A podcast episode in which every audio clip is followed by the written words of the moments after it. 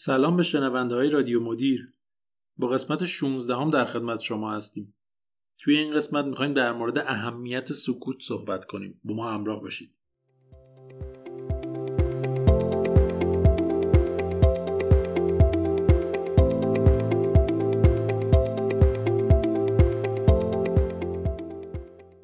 دوست عزیز توییتر و اینستاگرام رو بذار کنار.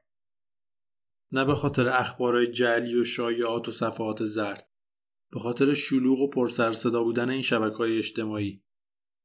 پرورش ایده های خوب و کار با کیفیت یه چیزی لازم داره که توی این دور زمانه خیلی کم داریم و اونم سکوته.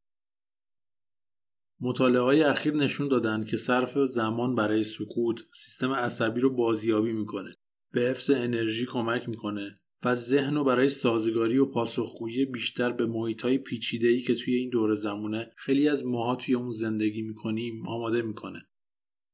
توی دانشگاه پزشکی دوک تحقیقاتی انجام شده که نشون میده سکوت باعث ایجاد سلولای جدیدی توی هیپوکامپوس مغز میشه که منطقه اصلی مغز برای یادگیری و حافظه است. پزشکا میگن که دو دقیقه سکوت بین قطعات موسیقی توی سیستمای قلبی عروقی و تنفسی ثبات بیشتری ایجاد می‌کنه حتی نسبت به موزیکای آرامش بخش. یه پژوهشی انجام دادن از 43 هزار تا کارمندی که توی فضاهای باز کار می‌کردن. منظور از کار کردن تو فضای باز فضاهای اشتراکیه که توی اون هر کارمندی یه اتاق یا دفتر مجزا نداره. همه دور همدیگه توی محیط خیلی بزرگ و باز کار می‌کنن.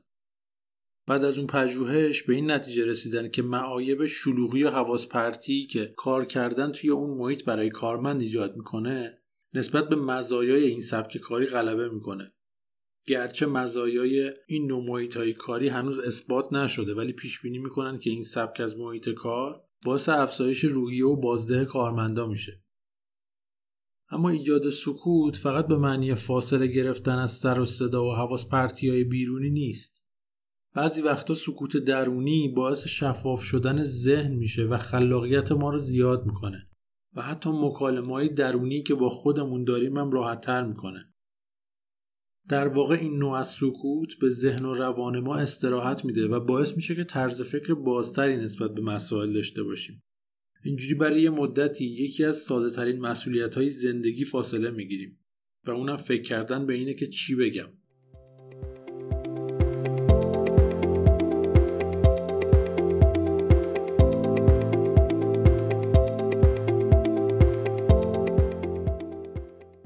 سکوت احتمال برخوردت با ایده ها و اطلاعات جدید و تشخیص سیگنال های ضعیف و افزایش میده.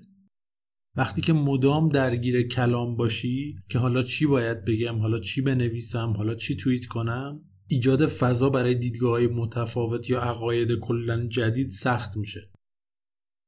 البته راحت هم نیست که با حالت های عمیقی از گوش دادن و توجه بری. ولی متوجه میشی که این سکوتای عمیقه که باعث میشه ایدهای نو به ذهنت برسه. حتی آدمایی هم که سرشون خیلی شلوغه می‌تونن یه زمانی رو به پرورش سکوت اختصاص بدن. برای این کار به چهار تا ایده کاربردی اشاره می‌کنیم. یک روزایی که سرکاری به مدت 5 تا ده دقیقه. هر کاری داری انجام میدی بذار کنار و اون مدت رو کلا تو سکوت مطلق سپری کن. اگه می‌تونی در دفتر رو ببند یا برو بیرون روی نیمکت توی پارک بشین یا یه مخفیگاه آروم دیگه برای خودت پیدا کن. می‌تونی با چند دقیقه مراقبه یا تحمل ذهنت رو از مسائل مختلف پاک کنی و با آرامش و تمرکز بیشتری به کارت ادامه بدی. دو یه روزایی بزن تو دل طبیعت. نه اون مدلی که مستند سازا میرن توی طبیعت و با حیات وحش میجنگن نه. در حدی که چند ساعت از آدمای اطراف و فضای کار دور بشی کفایت می‌کنه. تجربه نشون داده که غرق شدن تو طبیعت بهترین گزینه برای بهبود ظرفیت های تفکر خلاقه. 3. روزه رسانه‌ای بگیر.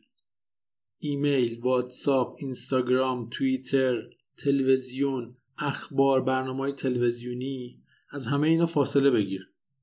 گرچه ممکنه هنوزم سر صداهای زیادی وجود داشته باشه مثل خانواده، مکالمه ها و صداهای داخل شهر ولی با استراحت دادن به بخشایی از ذهنت که مربوط میشه به تعهدات کاری تموم نشدنی و پیگیری شبکه های اجتماعی میشه از مزایای واقعی زندگی بهره‌مند شد.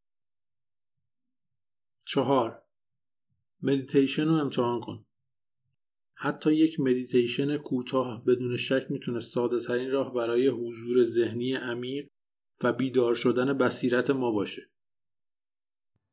از مدیتیشن به عنوان سمزدایی نهایی اسم می‌برن. توی این حالت مغز شما می‌تونه نفس بکشه و از اون حالت دوردست و انتظایی خودش در بیاد و یه خورده نزدیک و ملموستر بشه. دنیا داره هر روز شلوغ و شلوغتر میشه اما هنوزم میشه چند دقیقه زمان رو توی سکوت گذروند. فقط نیاز به تعهد و خلاقیت داره. مرسی که به این قسمتم گوش کردید. لطفا یادتون نره که نظرات و پیشنهادات خودتون رو حتما با اینستاگرام رادیو مدیر در میون بذارید. خدا نگهدار.